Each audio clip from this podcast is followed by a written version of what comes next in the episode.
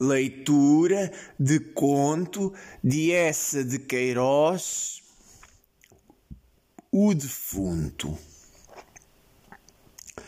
No ano de 1474, que foi por toda a cristandade tão abundante em mercês divinas, reinando em Castela el rei Henrique IV, veio habitar na cidade de Segóvia, onde herdara moradias e uma horta, um cavaleiro moço de muito limpa linhagem e gentil parecer, que se chamava Dom Rui de Cardenas.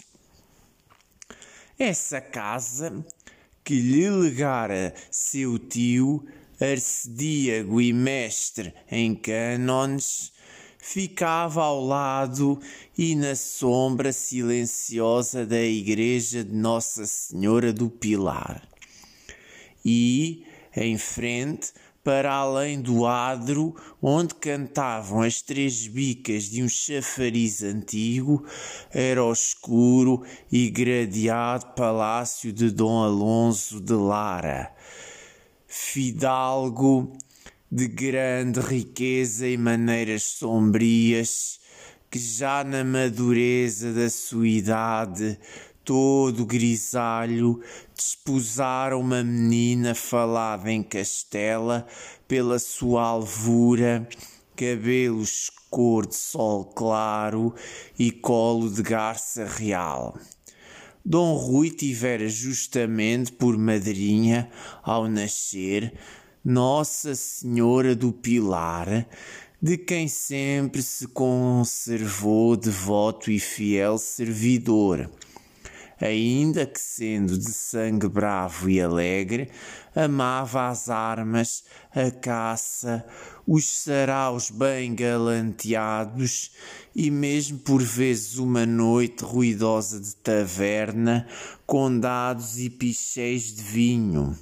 Por amor e pelas facilidades desta santa vizinhança, tomara ele o piedoso costume, desde a sua chegada à Segóvia, de visitar todas as manhãs, à hora de prima, a sua divina madrinha e de lhe pedir em três Ave-Marias a bênção e a graça. Ao escurecer, mesmo depois de alguma rija correria por campo e monte, com lebreus ou falcão, ainda voltava para, à saudação de vésperas, murmurar docemente uma salve rainha. E todos os domingos comprava no adro a uma ramalheteira mourisca algum ramo de junquilhos ou cravos, ou rosas singelas que espalhava com ternura e cuidado galante em frente ao altar da Senhora.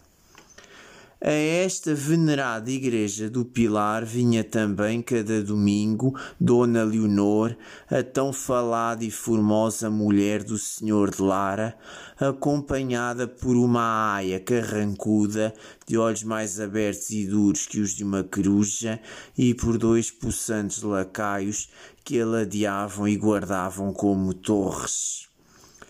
Tão ciumento era o senhor Dom Alonso que só por lhe haver severamente ordenado o seu confessor e com medo de ofender a senhora, sua vizinha, permitia esta visita fugitiva a que ele ficava espreitando sofregamente de entre as rechas de uma gelosia os passos e a demora Todos os lentos dias da lenta semana os passava a senhora Dona Leonor no encerro do gradeado solar de granito negro, não tendo para se recriar e respirar, mesmo nas calmas do estio, mais que um fundo de jardim verde negro, cercado de tão altos muros, que apenas se avistava emergindo deles,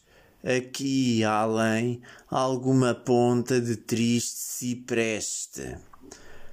Mas essa curta visita à Nossa Senhora do Pilar bastou para que Dom Rui se namorasse dela deslocadamente.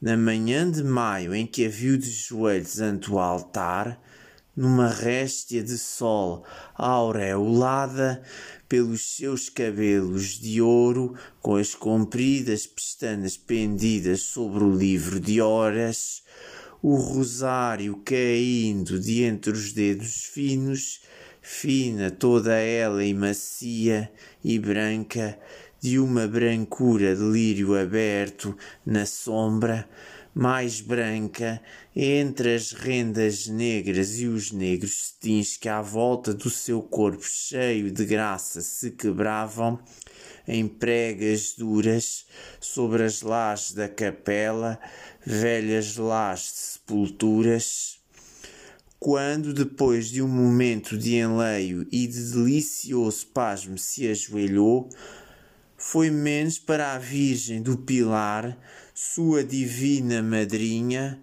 do que para aquela aparição mortal de quem não sabia o nome nem a vida, e só que por ela daria vida e nome, se ela se rendesse por tão incerto preço. Balbuciando com uma pressa ingrata os três Ave-Marias, com que cada manhã saudava Maria, apanhou o seu sombreiro, desceu levemente à nave sonora e no portal se quedou, esperando por ela entre os mendigos lazarentos que se catavam ao sol. Mas, quando ao cabo de um tempo em que Dom Rui sentiu no coração um desusado bater de ansiedade e medo, a senhora Dona Leonor passou e se deteve molhando os dedos na pia de mármore de água benta. Os seus olhos sob o véu descido não se ergueram para ele, ou tímidos ou desatentos com a aia de olhos muito abertos colada aos vestidos, entre os dois lacaios como entre duas torres, atravessou vagarosamente o adro, pedra por pedra, gozando certo como encarcerada o desafogado ar e o livre sol que a inundavam e foi um espanto para Dom Rui quando ela penetrou na sombria arcada de grossos pilares sobre que assentava o palácio e desapareceu por uma guia porta recoberta de ferragens. Era, pois, essa a tão falada Dona Leonor, a linda e nobre senhora de Lara. Então começaram sete arrastados dias que ele gastou sentado a um poial da sua janela, considerando aquela negra porta recoberta de ferragens como se fosse a do paraíso e por ela devesse sair um anjo para lhe anunciar a bem-aventurança. Até que chegou o vagaroso domingo e, passando ele no adro à hora de prima, ao repicar dos sinos, com um molho de cravos amarelos para a sua divina madrinha, cruzou Dona Leonor, que saía de entre os pilares da escura arcada, branca, doce e pensativa, como uma lua de entre as nuvens os cravos quase lhe caíram naquele gostoso alvoroço em que o peito lhe arfou mais que o mar, e a alma toda lhe fugiu em tumulto através do olhar com que a devorava. E ela ergueu também os olhos para Dom Rui, mas uns olhos repousados, uns olhos serenos, em que não havia curiosidade, nem mesmo consciência de se estarem trocando com outros tão acesos e enegrecidos pelo desejo. O moço cavaleiro não entrou na igreja com piedoso receio de não prestar à sua madrinha divina a atenção que de ser lhe roubaria toda aquela que era só humana, mas dona já do seu coração e nele divinizada. Esperou sofregamente à porta, entre os mendigos, secando os escravos com o ardor das mãos trêmulas, pensando quanto era demorado o rosário que ela rezava. Ainda Dona Leonor descia à nave, já ele sentia dentro da alma o doce rugir das sedas fortes que ela arrastava nas lajes. A branca senhora passou, e o mesmo distraído olhar, desatento e calmo, que espalhou pelos mendigos e pelo adro, o deixou escorregar sobre ele. Ou porque não compreendesse aquele moço que de repente se tornara tão pálido, ou porque não o diferenciava ainda das coisas e das formas indiferentes. Dom Rui abalou com um fundo suspiro e no seu quarto pôs devotamente ante a imagem da Virgem as flores que não oferecera na igreja ao seu altar. Toda a sua vida se tornou então um longo queixume por sentir tão frio e desumana aquela mulher, única entre as mulheres, que prender e tornar a sério o seu coração ligeiro e errante numa esperança a que antevia bem o desengano, começou a rondar os muros altos do jardim, ou embuçado numa capa, com o ombro contra uma esquina, lentas horas se quedava, contemplando as grades das luzias, negras e grossas como as de um cárcere. Os muros não se fendiam, das grades não saía sequer um rastro de luz prometedora. Todo o solar era como um jazigo onde jazia uma insensível, e por trás das frias pedras ainda havia um frio peito. Para se desafogar compôs, com piedoso cuidado, em noites veladas sobre o pergaminho, trovas gementes que o não desafogavam diante do altar da Senhora do Pilar, sobre as mesmas lajes onde a vira ajoelhada, pousava ele os joelhos e ficava sem palavras de oração, nos cismar amargo e doce, esperando que o seu coração serenasse e se consolasse sob a influência daquela que tudo consola e serena mas sempre se erguia mais desditoso e tendo apenas a sensação de quanto eram frias e rígidas as pedras sobre que ajoelhara. O mundo todo só lhe parecia conter rigidez e frieza. Outras claras manhãs de domingo encontrou Dona Leonor e sempre os olhos dela permaneciam descuidados e como esquecidos, ou quando se cruzavam com os seus, era tão singelamente, tão limpos de toda a emoção, que Dom Rui os preferiria ofendidos e faiscando de ira, ou soberbamente desviados, com soberbo desdém. De certo, Dona Leonor já o conhecia, mas assim conhecia também a ramalheteira mourisca agachada diante do seu cesto à beira da fonte, ou os pobres que se catavam ao sol diante do portal da Senhora. Nem Dom Rui já podia pensar que ela fosse tão desumana e fria era apenas soberanamente remota, como uma estrela que nas alturas gira e refulge, sem saber que, embaixo, num mundo que ela não distingue, olhos que ela não suspeita, a contemplam, a adoram e lhe entregam o governo da sua ventura e sorte. Então Dom Rui pensou ela não quer, eu não posso. Foi um sonho que findou e Nossa Senhora a ambos nos tenha na sua graça.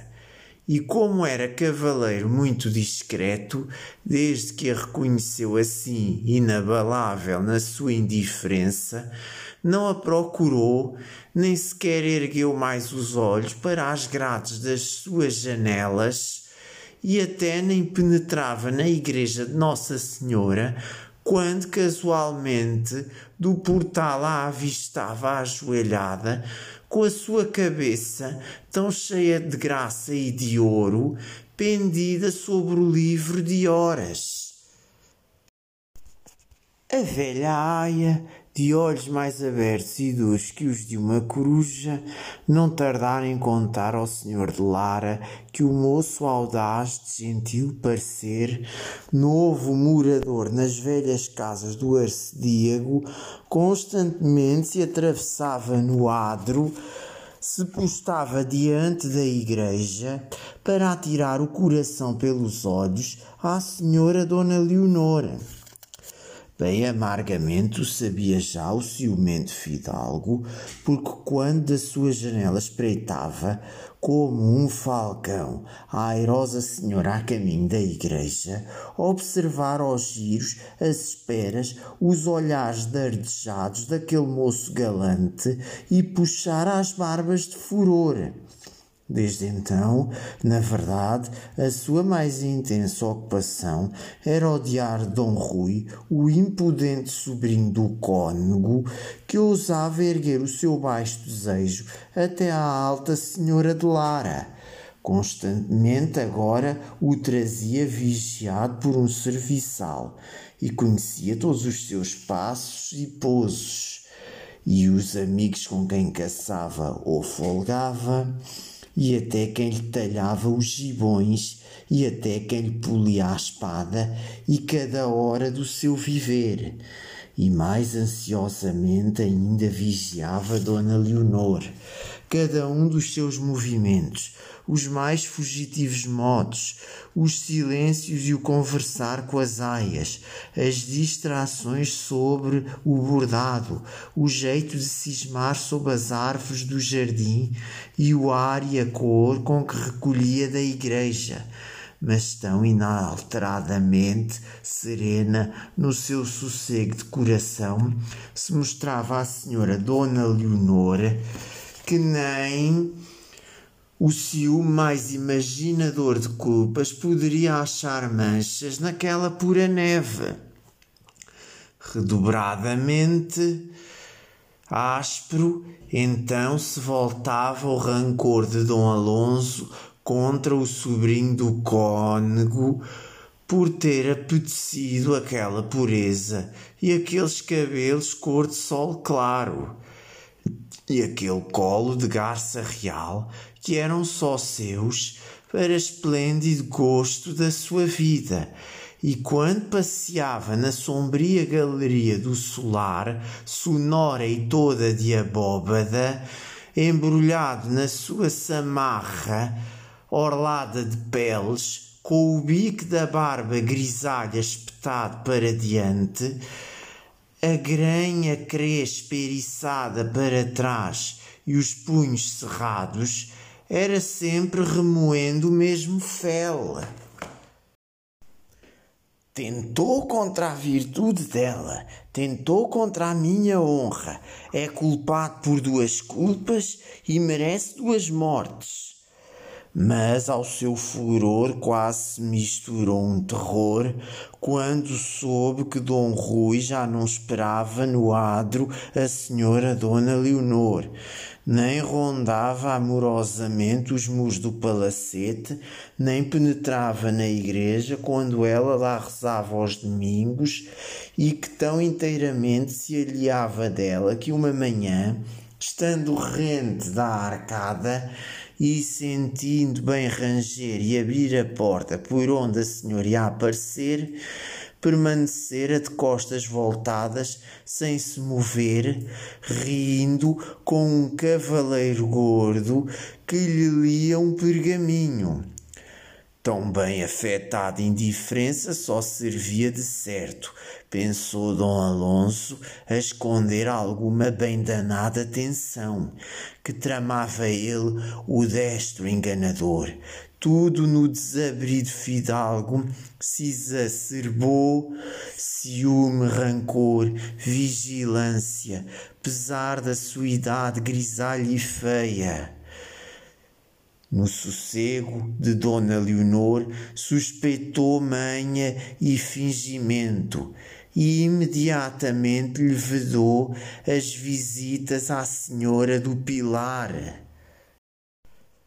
Nas manhãs costumadas, corria ele à igreja para rezar o rosário, a levar as desculpas de Dona Leonor. Quem não pode é venir, murmurava curvado diante do altar. Por lo que sabes, Virgem Puríssima. Cuidadosamente visitou e reforçou todos os negros ferrolhos das portas do seu solar. De noite soltava dois mastins nas sombras do jardim morado à cabeceira do vasto leito, junto da mesa onde ficava a lâmpada, um relicário e o copo de vinho quente com canela e cravo para lhe retemperar as forças, luzia sempre uma grande espada nua. Mas, com tantas seguranças, mal dormia e a cada instante se solevava em sobressalto de entre as fundas almofadas, agarrando a senhora Dona Leonor com mão bruta e sôfrega que lhe pisava o colo para rugir muito baixo, numa ânsia, diz que me quer só a mim. Depois, com a alvorada, lá se empoleirava a espreitar, como um falcão, as janelas de Dom Rui. Nunca o avistava.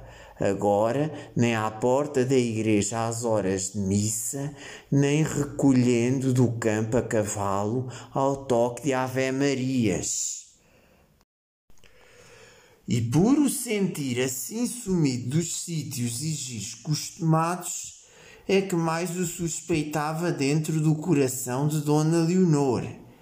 Enfim, uma noite, depois de muito trilhar o lajedo da galeria, remoendo surdamente desconfianças e ódios, gritou pelo intendente e ordenou que se preparassem trouxas e cavalgaduras. Cedo de madrugada partiria com a senhora Dona Leonor para a sua herdade de Cabril, a duas léguas de Segóvia. A partida não foi de madrugada, como uma fuga de avarento que vai esconder longe o seu tesouro, mas realizada com aparato e demora, ficando a liteira diante da arcada, a esperar longas horas de cortinas abertas, enquanto um cavalariço passeava pelo adro a mula branca do fidalgo, enxairelada à morisca, e do lado do jardim a récua de machos carregados de baús presos às argolas, sob o sol e a mosca, aturdiam a viela com o tilintar dos guizos. Assim Dom Rui soube a jornada do senhor de Lara e assim a soube toda a cidade. Fora um grande contentamento para Dona Leonor, que gostava de Cabril, dos seus viçosos pomares, dos jardins para onde abriam, rasgadamente e sem grades, as janelas dos seus aposentos claros. Aí ao menos tinha largo ar, pleno sol e alegretes a regar, um viver de pássaros e tão compridas ruas de loureiro ou teixo que eram quase a liberdade e depois esperava que no campo se aligerasse aqueles cuidados que traziam, nos derradeiros tempos, tão enrugado e taciturno, seu marido e senhor. Mas não logrou esta esperança, porque ao cabo de uma semana ainda se não desanuviara a face de Dom Alonso.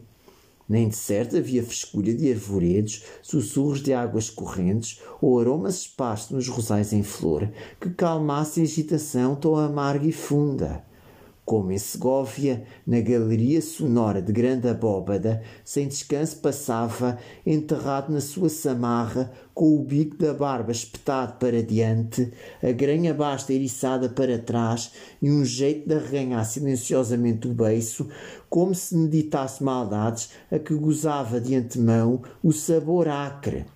E todo o interesse da sua vida se concentrara num serviçal que constantemente galopava entre Segóvia e Cabril, e que ele por vezes esperava no começo da aldeia, junto ao cruzeiro, ficando a escutar o homem que desmontava ofegante e logo lhe dava novas apressadas. Uma noite em que Dona Leonor, no seu quarto, rezava o terço com as aias à luz de uma tocha de cera, o senhor de Lara entrou muito vagarosamente, trazendo na mão uma folha de pergaminho e uma pena mergulhada no seu tinteiro de osso.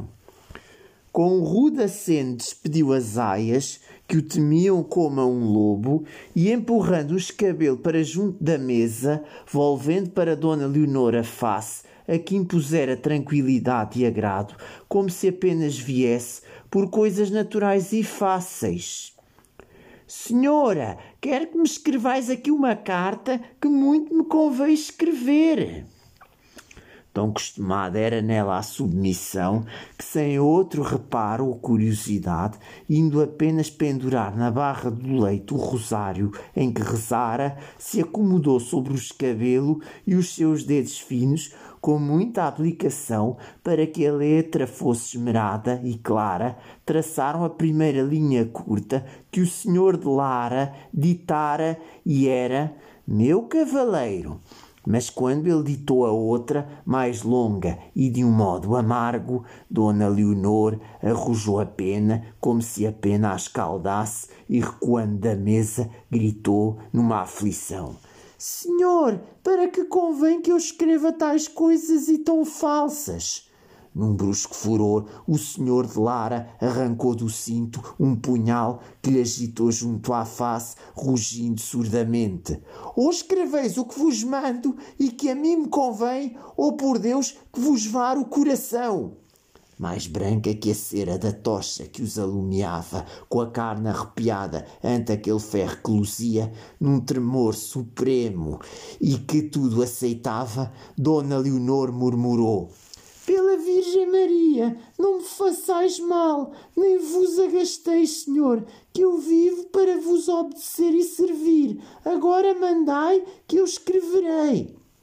Então, com os punhos cerrados nas bordas da mesa, onde pousara o punhal, esmagando a frágil e desditosa mulher sob o olhar duro que fuzilava, o senhor de Lara ditou, atirou roucamente aos pedaços, aos repelões, uma carta que dizia, quando finda e traçada, em letra bem certa e trêmula, meu cavaleiro, muito mal haveis compreendido, ou muito mal pagais o amor que vos tenho e que não vos pude nunca em Segóvia mostrar claramente. Agora aqui estou em Cabril, ardendo para vos ver, e se o vosso desejo corresponde ao meu, bem facilmente o podeis realizar, pois que meu marido se acha ausente noutra herdade e esta de Cabril é toda fácil e aberta. Vindo esta noite, entrai pela porta do jardim, do lado da azinhaga, passando o tanque até ao terraço. Aí avistareis uma escada encostada a uma janela da casa, que é a janela do meu quarto, onde sereis bem docemente agasalhado por quem ansiosamente vos espera. Agora, senhora, assinai por baixo o vosso nome, que isso sobretudo convém. Dona Leonor traçou vagarosamente o seu nome, tão vermelha como se a despissem diante de uma multidão. E agora ordenou o marido mais surdamente, através dos dentes cerrados, endereçai a Dom Rui de Cardenas. Ela ousou erguer os olhos na surpresa daquele nome desconhecido. Andai, a Dom Rui de Cardenas! gritou o homem sombrio, e ela endereçou a sua desonesta carta a Dom Rui de Cardenas. Dom Alonso meteu o pergaminho no cinto junto ao punhal que embainhara e saiu em silêncio com a barba espetada, abafando o rumor dos passos nas lajes do corredor. Ela ficara sobre o escabelo, as mãos cansadas e caídas no regaço, num infinito espanto, o olhar perdido na escuridão da noite silente. Menos escura lhe parecia a morte que essa escura aventura em que se sentia envolvida e levada. Quem era esse Dom Rui de Cardenas de quem nunca ouvira? Que nunca atravessara a sua vida, tão quieta, tão pouco povoada de memórias e de homens. E ele, de certo, a conhecia, a encontrara, a seguira, ao menos com os olhos, pois que era coisa natural e bem ligada receber dela carta de tanta paixão e promessa. Assim, um homem e moço, de certo bem nascido, talvez gentil, penetrava no seu destino bruscamente, trazido pela mão de seu marido, tão intimamente mesmo se entranhara esse homem na sua vida sem que ela se apercebesse que já para ele se abria de noite a porta do seu jardim e contra a sua janela para ele subir se arrumava de noite uma escada. E era seu marido que muito secretamente escancarava a porta e muito secretamente levantava a escada. Para quê? Então, num relance, Dona Leonor compreendeu a verdade a vergonhosa verdade que lhe arrancou um grito ansiado e mal sufocado. Era uma cilada. O senhor de Lara atraía a Cabril, esse Dom Rui, com uma promessa magnífica para dele se apoderar e de certo matar, indefeso e solitário. E ela, o seu amor, o seu corpo, eram as promessas que se faziam rebrilhar ante os olhos seduzidos do moço desventuroso. Assim seu marido usava a sua beleza, o seu leito, como uma rede de ouro em que devia cair aquela presa estouvada. Onde houvesse maior ofensa, e também quanta imprudência, bem poderia esse Dom Rui de Cardenas desconfiar, não aceder a convite tão abertamente amoroso e depois mostrar por toda a Segóvia, rindo e triunfando, aquela carta em que lhe fazia oferta do seu leite e do seu corpo a mulher de Alonso de Lara. Mas não, o desventurado correria a Cabril e para morrer, miseravelmente morrer, no negro silêncio da noite, sem padre nem sacramentos, com a alma encharcada em pecado de amor, para morrer de certo, porque nunca o senhor de Lara permitiria que vivesse o homem que recebera tal carta. Assim, aquele moço morria por amor dela e por um amor que, sem lhe valer nunca um gosto, lhe valia logo a morte.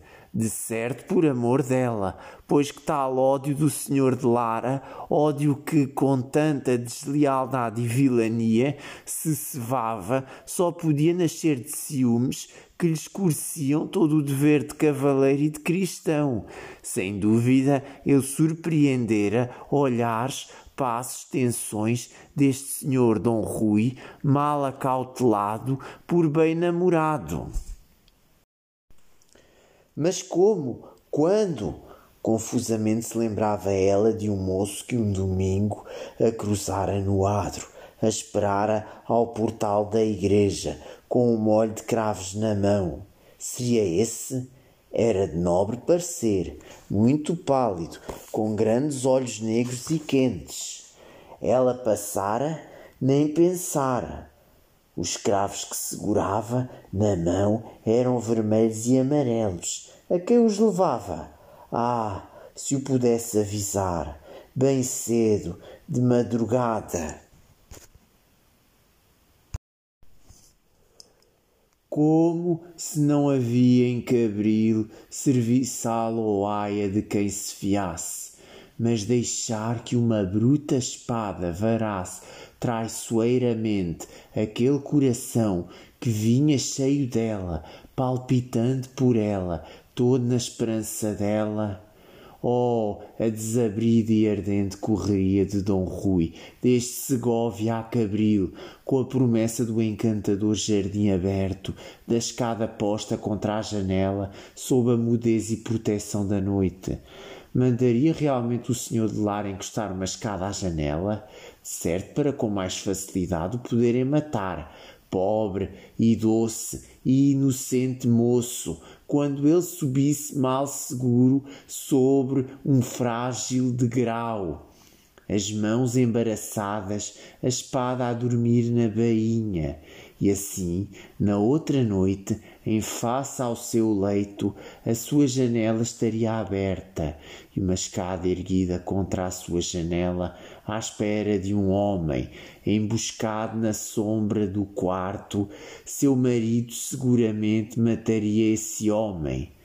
Mas se o senhor de Lara esperasse fora dos muros da quinta, assaltasse brutalmente na alguma azinhaga aquele Dom Rui de Cardenas e, ou por menos destro, ou por menos forte, num terçar de armas caísse ele trespassado sem que o outro conhecesse a quem matara, e ela ali no seu quarto, sem saber e todas as portas abertas, e a escada erguida, e aquele homem assomando à janela, na sombra macia da noite tépida, e o marido que a devia defender, morto no fundo de uma azinhaga.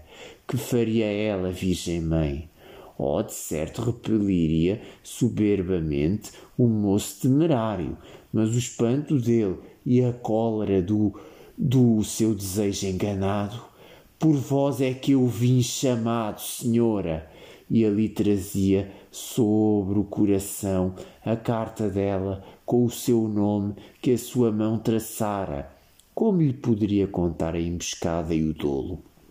Era tão longo de contar, naquele silêncio e solidão da noite, enquanto os olhos dele, úmidos e negros, a estivessem suplicando e trespassando desgraçada dela se o senhor de Lara morresse, a deixasse solitária, sem defesa, naquela vasta casa aberta. Mas quanto desgraçada também se aquele moço chamado por ela e que a amava e que por esse amor vinha, correndo deslumbrado, encontrasse a morte no sítio da sua esperança, que era o sítio do seu pecado e, morto em pleno pecado, rolasse para a eterna desesperança. Vinte e cinco anos, ele, se era o mesmo de quem se lembrava, pálido e tão airoso, com um gibão de veludo roxo e um ramo de cravos na mão, à porta da igreja em Segóvia. Duas lágrimas saltaram dos cansados olhos de Dona Leonor e, dobrando os joelhos, levantando a alma toda para o céu, onde a lua se começava a levantar, murmurou numa infinita mágoa e fé. Ó oh, Santa Virgem do Pilar, Senhora minha, vela por nós ambos, vela por todos nós. Dom Rui entrava pela hora da calma no fresco pátio da sua casa quando de um banco de pedra, na sombra, se ergueu um moço do campo que tirou de dentro do surrão uma carta. Lhe entregou, murmurando: Senhor, dai-vos pressa em ler, que tenho de voltar a Cabril a quem me mandou. Dom Rui abriu o pergaminho e, no deslumbramento que o tomou, bateu com ele contra o peito, como para o enterrar no coração. O moço do campo insistia inquieto. Aviai, senhor, aviai, nem precisais responder, e só que me deis o sinal de vos ter vindo o recado. Muito pálido, Dom Rui arrancou uma das luvas bordadas a retrós que o moço enrolou e sumiu no surrão. E abalava na ponta das alpercatas leves com um aceno, Dom Rui ainda o deteve. Escuta, que caminho tomas tu para Cabril? O mais curto e sozinho para gente afoita, que é pelo Cerro dos Enforcados. Bem, Dom Rui galgou as escadas de pedra e no seu aposento, sem mesmo tirar o sombreiro, de novo leu junto das luzes aquele pergaminho divino em que Dona Leonor chamava de noite ao seu quarto, à posse inteira do seu ser. E não o maravilhava esta oferta, depois de uma tão constante, imperturbada indiferença Antes nela logo percebeu um amor muito astuto, por ser muito forte, que com grande paciência se esconde ante os estorvos e os perigos e mudamente prepara a sua hora de contentamento, melhor e mais delicioso por tão preparado. Sempre ela o amara, pois desde a manhã bendita em que os seus olhos tinham cruzado no portal de Nossa Senhora, e enquanto ele rondava aqueles muros do jardim, maldizendo uma frieza que lhe parecia mais fria que a dos frios muros, já ela lhe dera a sua alma e cheia de constância, com amorosa sagacidade, recalcando o menor suspiro, adormecentes confianças, preparava a noite radiante em que lhe daria também o seu corpo. Tanta firmeza, tão fino engenho nas coisas do amor ainda lhe tornavam mais bela e mais apetecida. Com que paciência então olhava o sol, tão desapressado nessa tarde em descer para os montes, sem repouso no seu quarto, com as gelosias cerradas para melhor concentrar a sua felicidade tudo aprontava amorosamente para a triunfal jornada. As finas roupas, as finas rendas, um gibão de veludo negro e as essências perfumadas. Duas vezes desceu à cavalariça a verificar se o seu cavalo estava bem ferrado e bem folgado. Sobre o soalho, vergou e revergou para experimentar a folha da espada que levaria à cinta. Mas o seu maior cuidado era o caminho para Cabril, apesar de bem o conhecer, e a aldeia apinhada em torno ao mosteiro franciscano e a velha ponte romana com o seu calvário, e a azinhaga funda que levava à herdade do senhor de Lara ainda nesse inverno por lá passara, indo montear com dois amigos de Astorga e avistar a torre dos de Lara, e pensara: Eis a torre da minha ingrata. Como se enganava! As noites agora eram de lua e ele sairia de Segóvia caladamente pela porta de São Mauros um galope curto o punha no cerro dos enforcados. Bem o conhecia também, esse sítio de tristeza e pavor, com os seus quatro pilares de pedra, onde se enforcavam os criminosos e onde ficavam balouçados da ventania, ressequidos do sol, até que as cordas apodrecessem e as ossadas caíssem, brancas e limpas da carne, pelo bico dos corvos. Por trás do cerro era a Lagoa das Donas. A derradeira vez que por lá andara fora em dia do apóstolo São Matias, quando o corregedor e as confrarias de caridade e paz em procissão iam dar sepultura sagrada às ossadas caídas no chão negro e esburgadas pelas aves. Daí o caminho depois corria liso e direito a Cabril.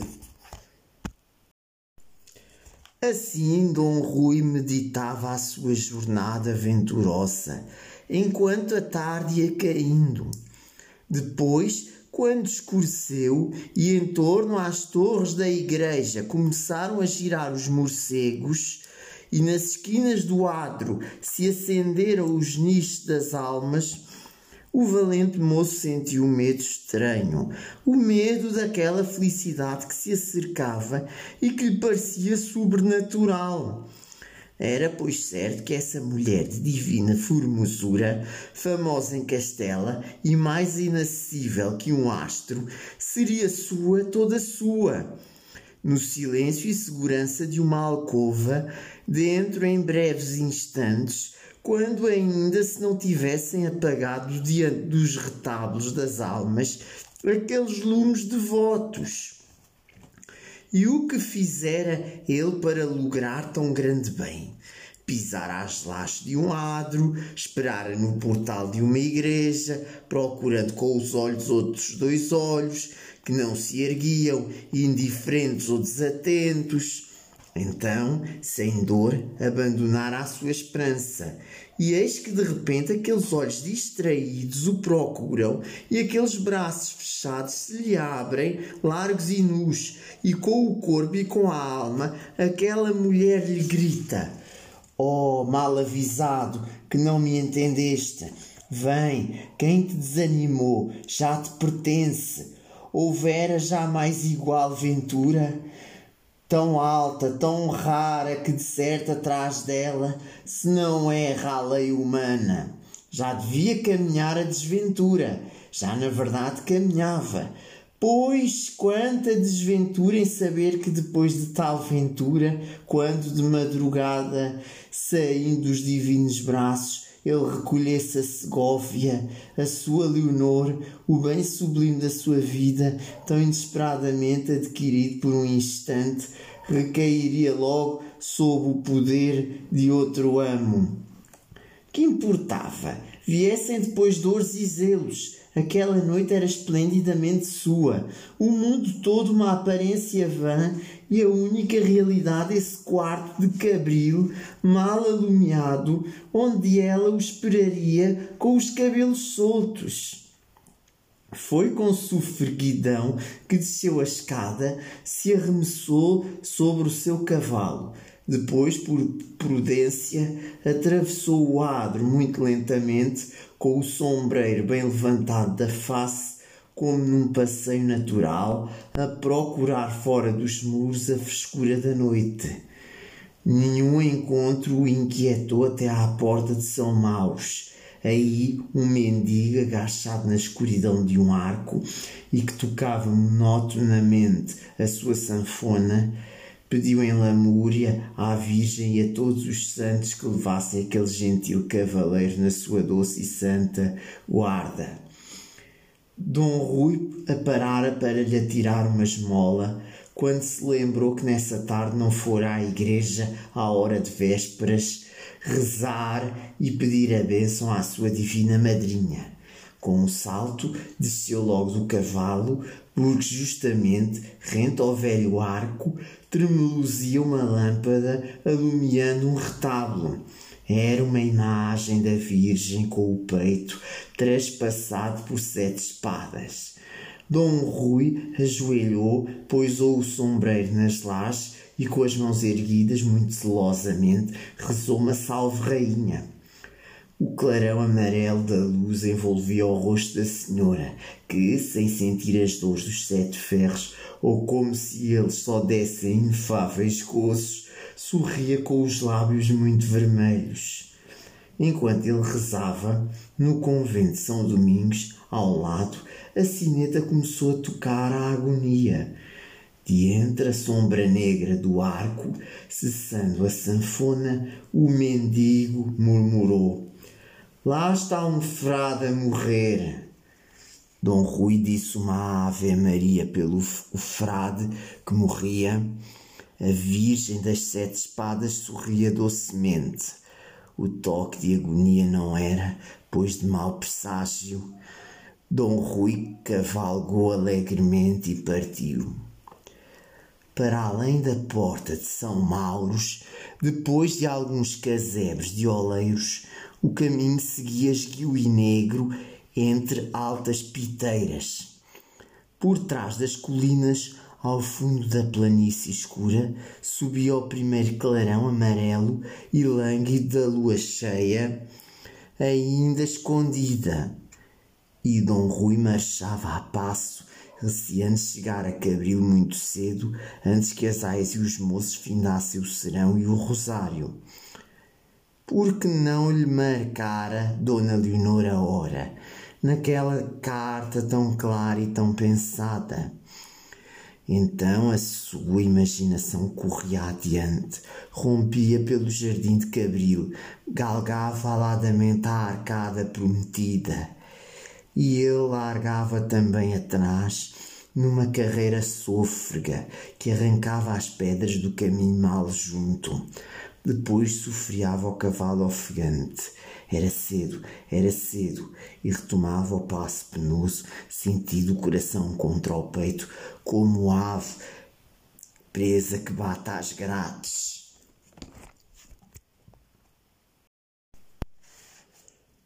Assim chegou ao cruzeiro, onde a estrada se fendia em duas, mais juntas que as pontas de uma forquilha, ambas cortando através de pinheirala.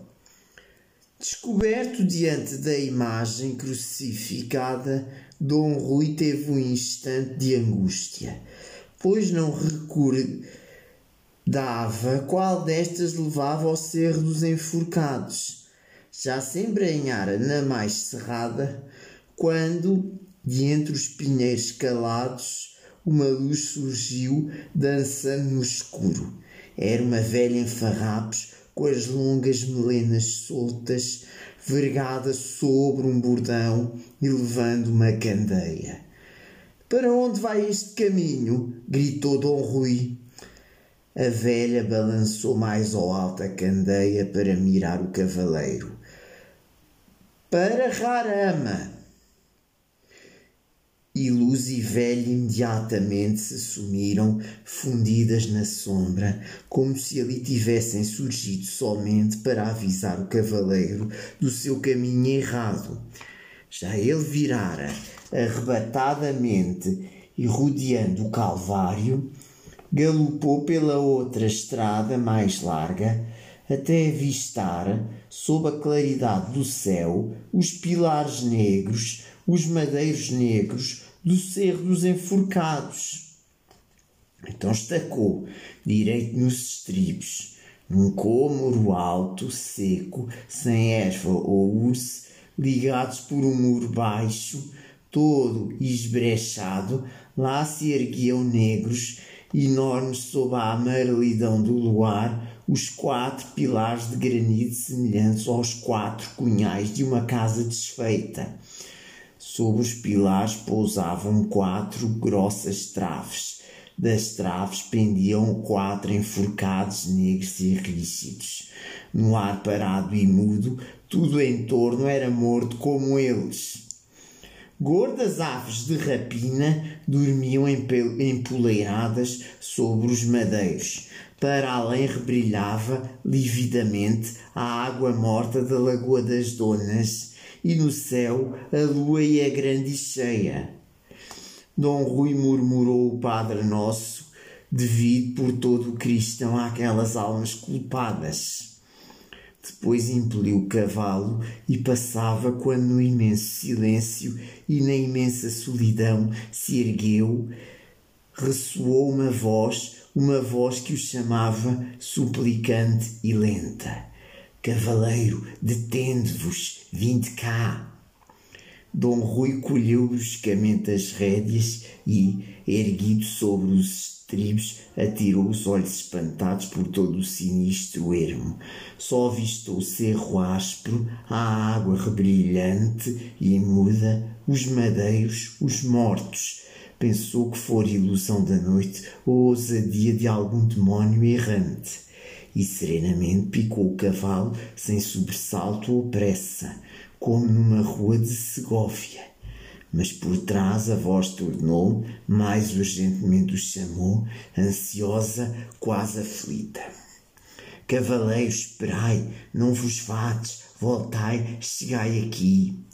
De novo, Dom Rui estacou e, virado sobre a cela, encarou afoitamente os quatro corpos pendurados das traves. Do lado deles soava a voz que, sendo humana, só podia sair de forma humana. Um desses enforcados, pois que o chamara com tanta presciência. Restaria-lhe algum, por maravilhosa mercê de Deus, alento e vida, ou seria que por maior maravilha uma dessas carcaças meio apodrecidas o detinha para lhe transmitir avisos de além da campa?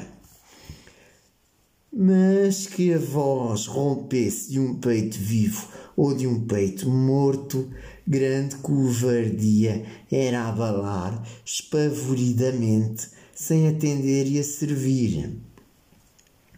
Atirou logo para dentro do cerro o cavalo que tremia e, parando, direito e calmo, com a mão na ilharga, depois de fitar um por um os quatro corpos suspensos, gritou: Qual de vós, homens enforcados, ousou chamar por Dom Rui de Cardenas? Então aquele que voltava as costas à lua cheia respondeu, do alto da corda, muito quieta e naturalmente, como um homem que conversa da sua janela para a rua: Senhor, fui eu. Dom Rui fez avançar para diante dele o cavalo, não lhe distinguia a face enterrada no peito, escondida pelas longas e negras melenas pendentes só percebeu que tinha as mãos soltas e desamarradas, e também soltos os pés nus, já ressequidos e da cor do betume. Que me queres? O enforcado, suspirando, murmurou: Senhor, fazei-me a grande mercê de me cortar esta corda em que estou pendurado.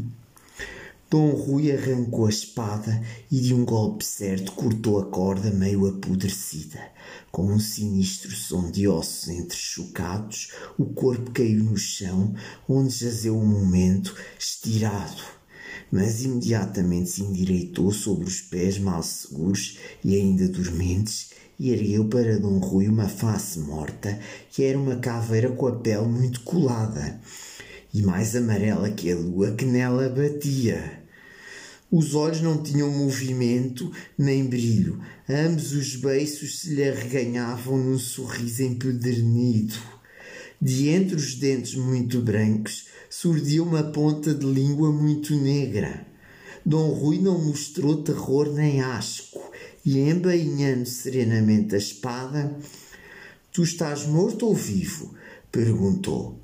O homem encolheu os ombros com lentidão. Senhor, não sei. Quem sabe o que é a vida? Quem sabe o que é a morte?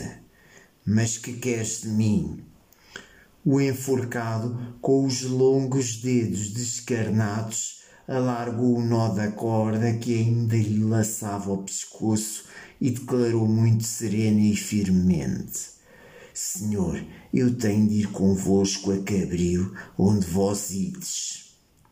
O cavaleiro estremeceu num tom tão forte e assombroso, repuxando as rédeas, que o seu bom cavalo se empinou, como assombrado também.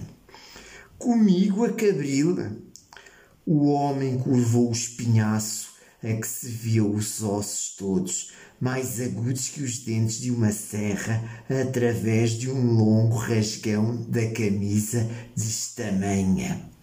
Senhor, suplicou, não me negueis, que eu tenho a receber grande salário se vos fizer grande serviço. Então Dom Rui pensou de repente que bem podia ser aquela uma traça formidável do demónio e, cravando os olhos muito brilhantes na face morta que para ele se erguia, ansiosa, à espera do seu consentimento, fez um lento e largo sinal da cruz. O enforcado vergou os joelhos com assustada reverência. Senhor, para que me experimentais com esse sinal?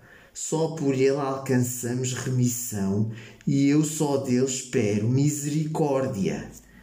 Então Dom Rui pensou que, se esse homem não era mandado pelo demónio, bem podia ser mandado por Deus. E logo, devotamente, com um gesto submisso em que tudo entregava ao céu, consentiu, aceitou o pavoroso companheiro. Vem comigo, pois, a Cabril, se Deus te manda, mas eu nada te pergunto e tu nada me perguntes desceu logo o cavalo à estrada, toda alumiada da lua. O enforcado seguia ao seu lado, com passos tão ligeiros que, mesmo quando Dom Rui galopava, ele se conservava rente ao estribo, como levado por um vento mudo. Por vezes, para respirar mais livremente, repuxava o nó da corda que lhe enroscava o pescoço.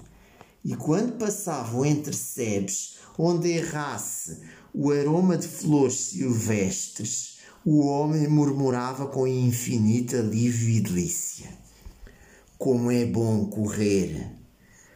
Dom Rui ia num assombro, num tormentoso cuidado, bem compreendia agora que era aquele homem um cadáver reanimado por Deus para um estranho e encoberto serviço. Mas para que lhe dava Deus tão medonho companheiro, para o proteger, para impedir que Dona Leonor, amada do céu pela sua piedade, caísse em culpa mortal?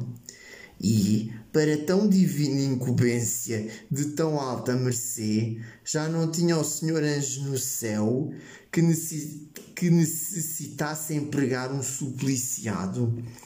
Ah, como ele voltaria alegremente a rédea para Segóvia, se não for a galante lealdade de cavaleiro, o orgulho de nunca recuar e a submissão às ordens de Deus, que sentia sobre si pesarem. De um alto da estrada, de repente, avistaram Cabrilo, as torres do convento franciscano alvejando ao luar, os casais adormecidos entre as hortas. Muito silenciosamente, sem que um cão ladrasse de trás das cancelas ou de cima dos muros, desceram a velha ponte romana Diante do Calvário, o enforcado caiu de joelhos nas lajes, ergueu os lívidos ossos das mãos, ficou longamente rezando, entre longos suspiros. Depois, ao entrar na azinhaga, bebeu muito tempo e consoladamente de uma fonte que corria e cantava sob as frondes de um salgueiro. Como a azinhaga era muito estreita, ele caminhava adiante do cavaleiro, todo curvado, os braços cruzados fortemente sobre o peito, sem um rumor.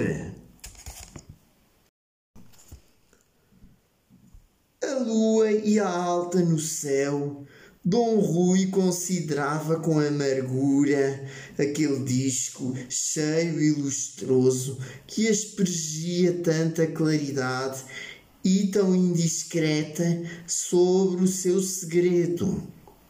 Ah, como se estragava a noite que devia ser divina! Uma enorme lua surdia de entre os montes para tudo alumiar. Um enforcado descia da forca para o seguir e tudo saber. Deus assim o ordenara. Mas que tristeza chegar à doce porta, docemente prometida, com tal intruso ao seu lado, sob aquele céu todo claro. Bruscamente o enforcado destacou, erguendo o braço, de onde a manga pendia em farrapos. Era o fim da azinhaga que desembocava em caminho mais largo e mais batido, e diante deles alvejava o comprido muro da quinta do senhor de Lara, tendo aí um mirante com varandins de pedra e todo revestido de era. Senhor, murmurou o enforcado, segurando com respeito o estribo de Dom Rui, Logo a poucos passos deste mirante é a porta por onde deveis penetrar no jardim. Convém que aqui deixeis o cavalo amarrado a uma árvore, se o tendes por seguro e fiel, que na empresa em que vamos já é demais o rumor dos nossos pés. Silenciosamente, Dom Rui apiou, prendeu o cavalo, que sabia fiel e seguro, ao tronco de um álamo seco. E tão submisso se tornara aquele companheiro imposto por Deus, que sem outro reparo o foi seguindo rente do muro que o luar batia. Com vagarosa cautela e na ponta dos pés nus, avançava agora o enforcado, vigiando o alto do muro, sondando a negrura da sede, parando a escutar rumores que só para ele eram percebíveis, porque nunca Dom Rui conhecera a noite mais fundamente adormecida e muda.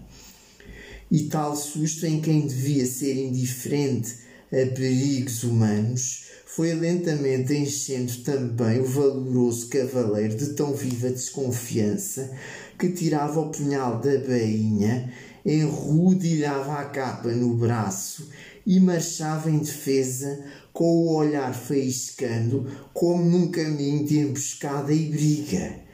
Assim chegaram a uma porta baixa que o enforcado empurrou e que se abriu sem gemer nos gonços penetraram numa rua ladeada de espessos teixos até um tanque cheio de água onde boiavam folhas de nenúfares e que toscos bancos de pedra circundavam, cobertos pela rama de arbustos em flor. Por ali, murmurou o enforcado, estendendo o braço mirrado. Era, além do tanque, uma avenida que densas e velhas árvores abobadavam e escureciam. Por ela se meteram, como sombras na sombra, o enforcado adiante, Dom Rui seguindo muito subtilmente, sem roçar um ramo, mal pisando a areia. Um leve fio d'água sussurrava entre relvas. Pelos troncos subiam rosas trepadeiras que cheiravam docemente o coração de Dom Rui recomeçou a bater numa esperança de amor. Chiu! fez o enforcado. E Dom Rui quase tropeçou no sinistro homem que estacara, com os braços abertos como as traves de uma cancela.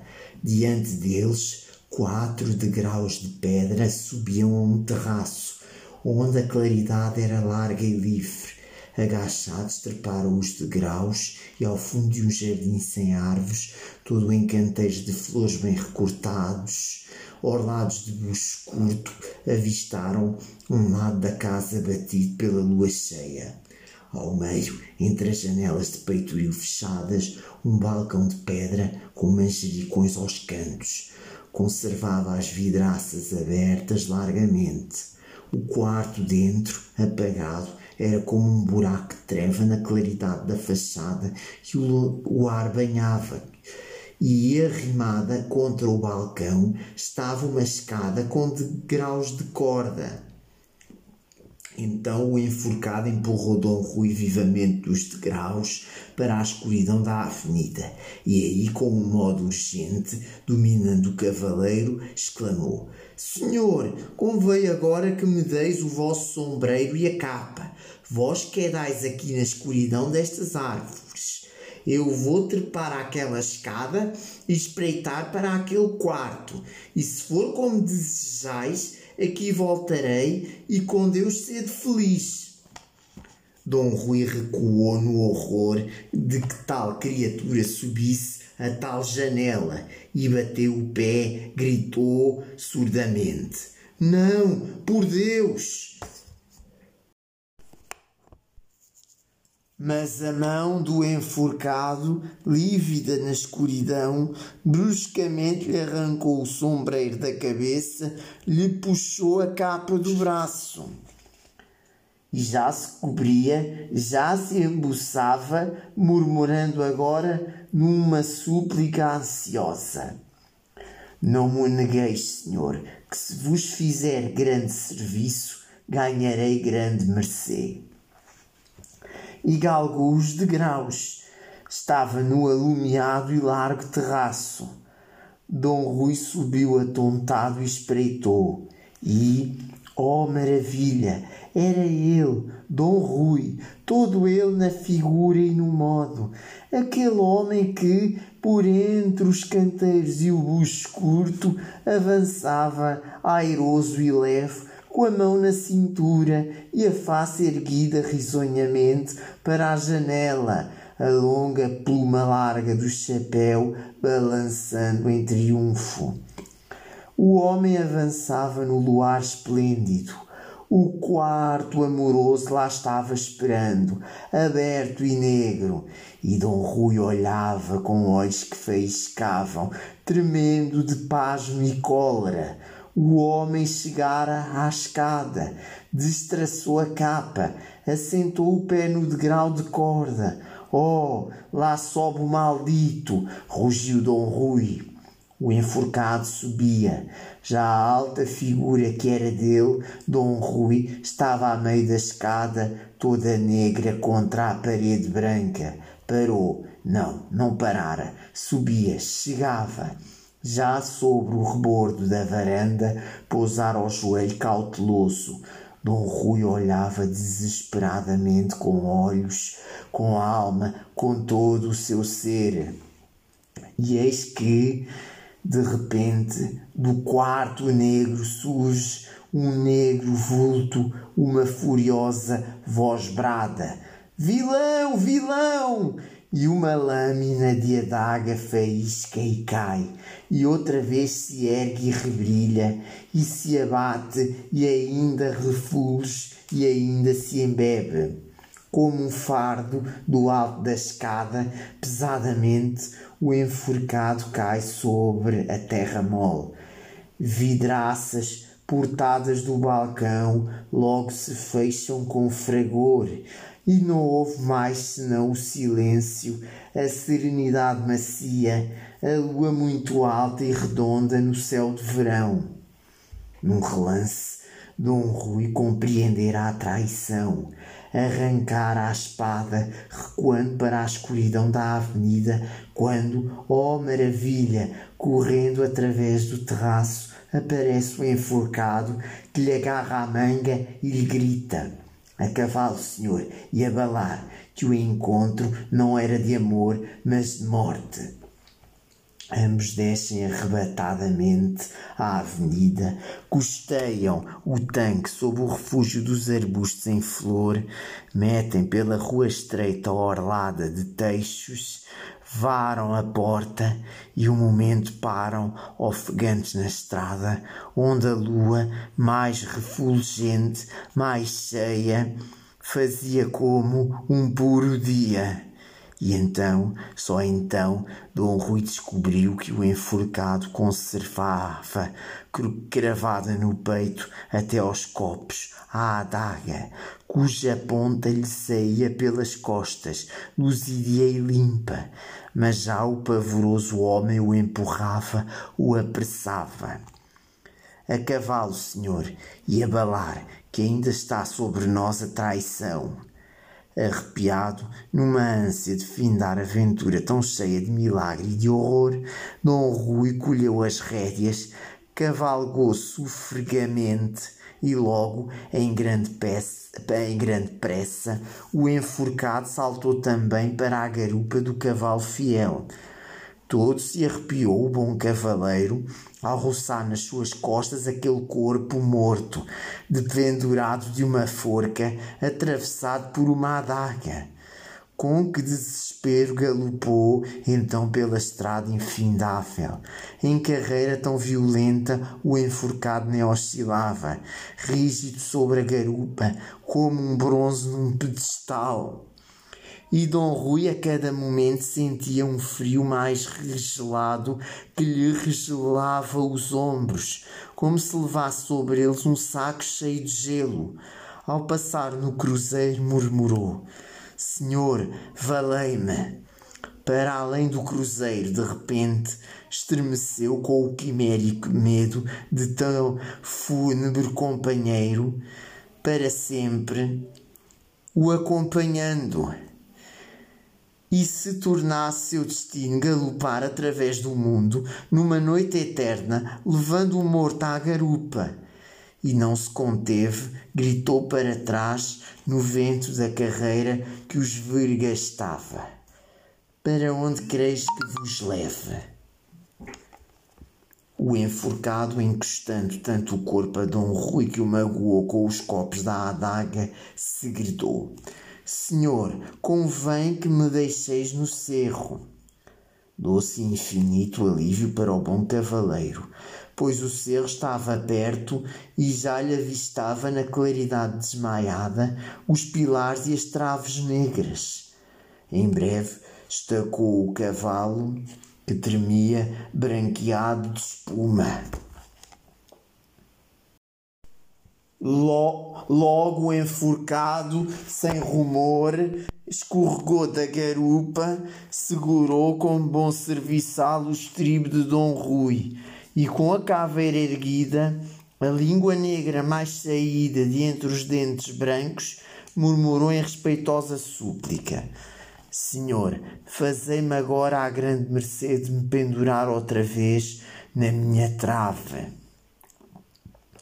Dom Rui estremeceu de horror. Por Deus, que vos enforque, eu? O homem suspirou, abrindo os braços compridos.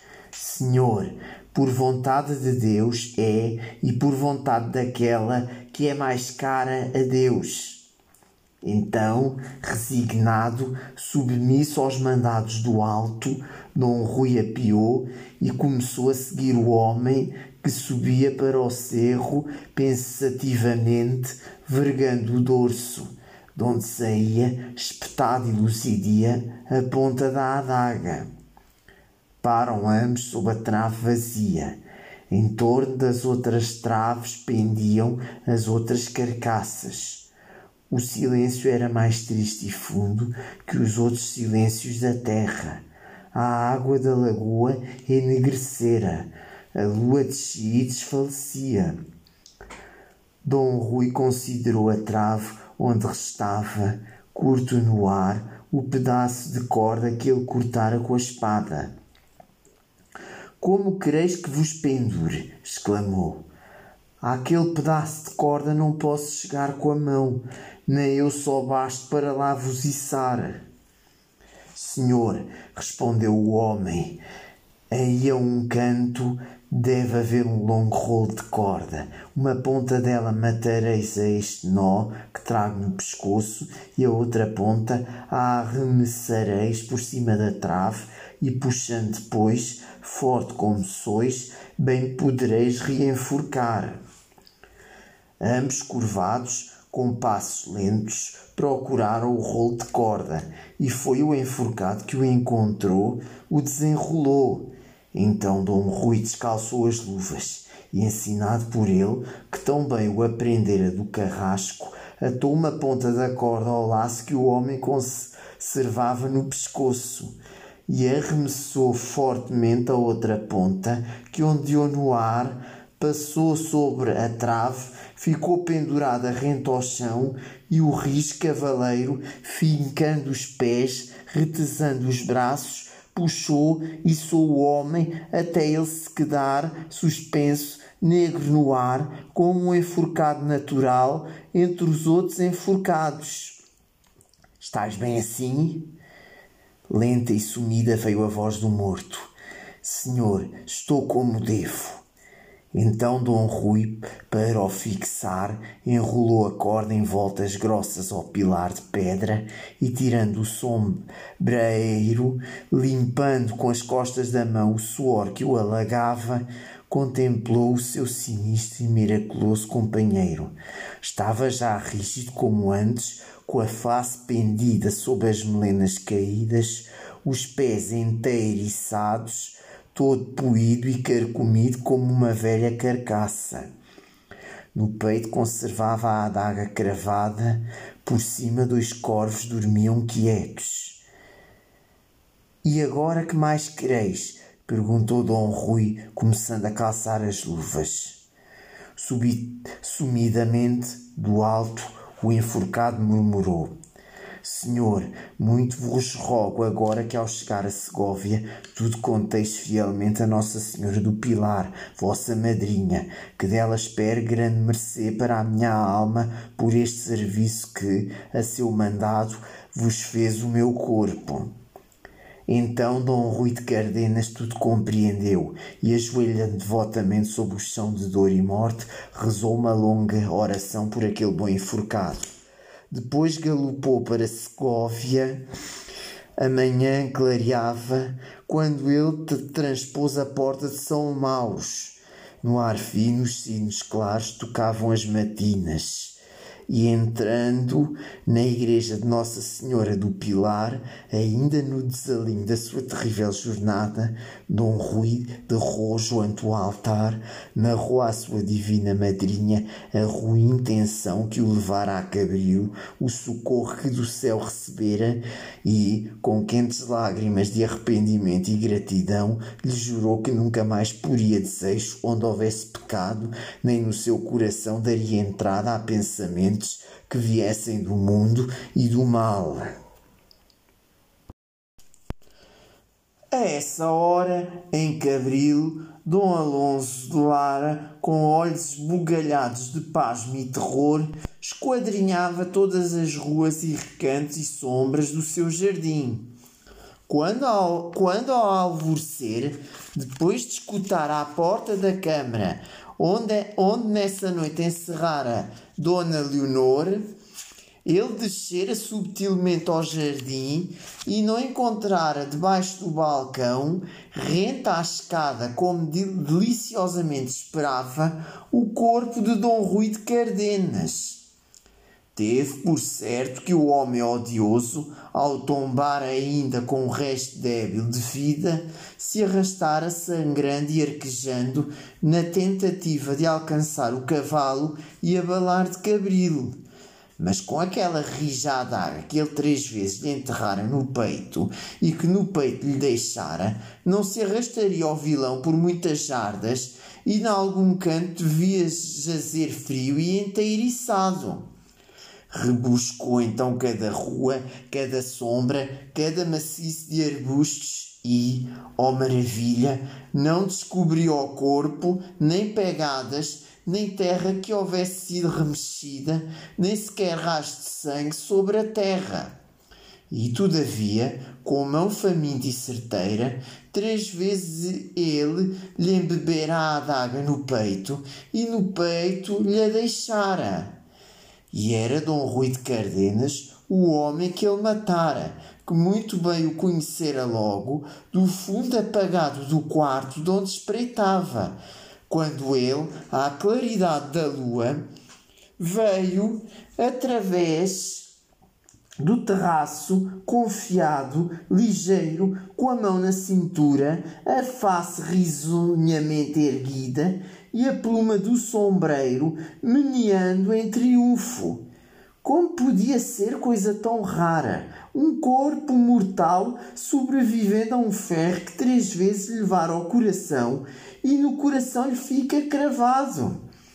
E a maior raridade era que nem no chão, debaixo da varanda, onde corria ao longo do muro uma tira de goivos e sessões, deixaram vestígio aquele corpo forte, caindo de tão alto pesadamente, inertemente, como um fardo, nem uma flor machucada.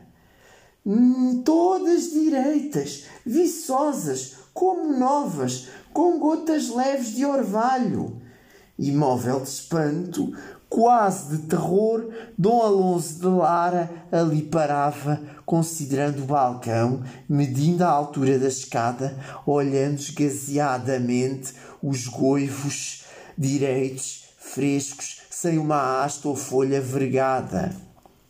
Depois recomeçava a correr loucamente o terraço, a avenida, a rua de Teixo, na esperança ainda de uma pegada, de um galho partido, de uma nódoa de sangue na areia fina. Nada, Todo o jardim oferecia um desusado arranjo e limpeza nova, como se sobre ele nunca houvesse passado nem o vento que desfolha, nem o sol que murcha.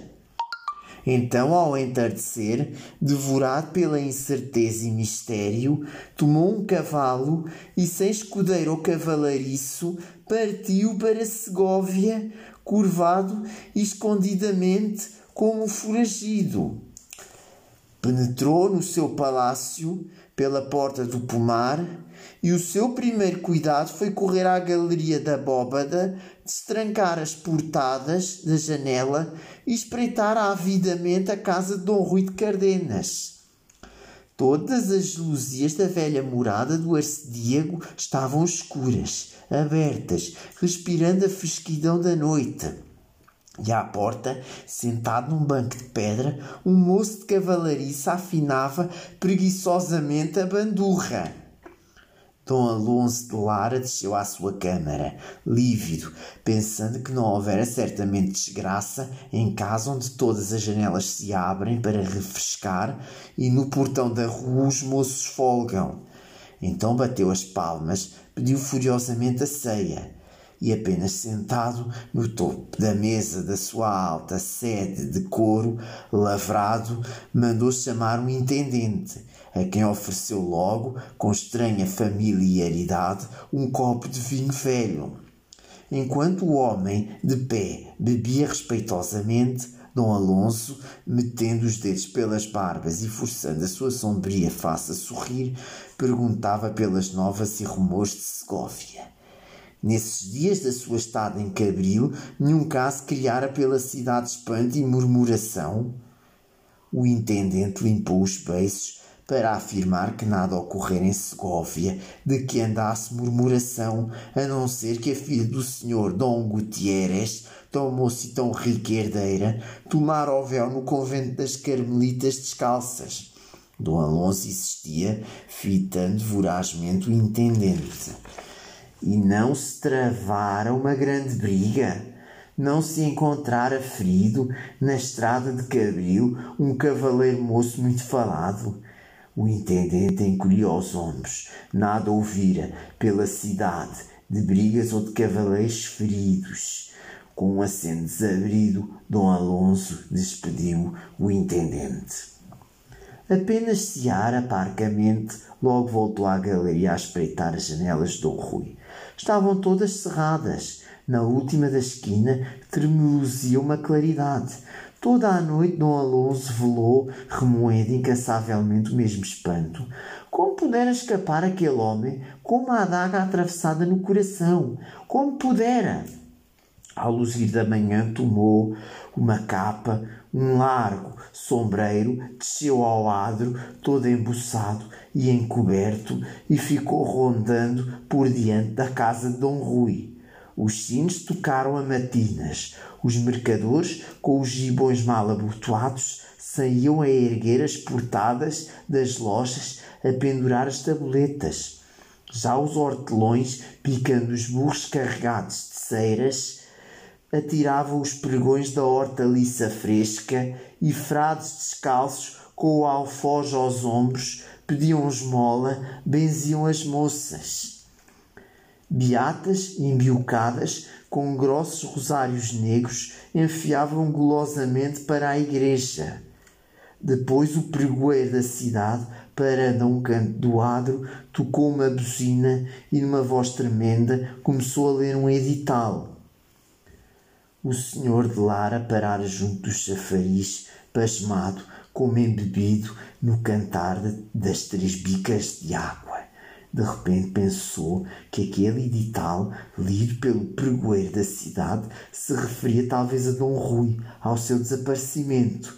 Correu à esquina do adro, mas já o homem enrolara o papel, se afastava majestosamente, batendo nas lajes com a sua vara branca.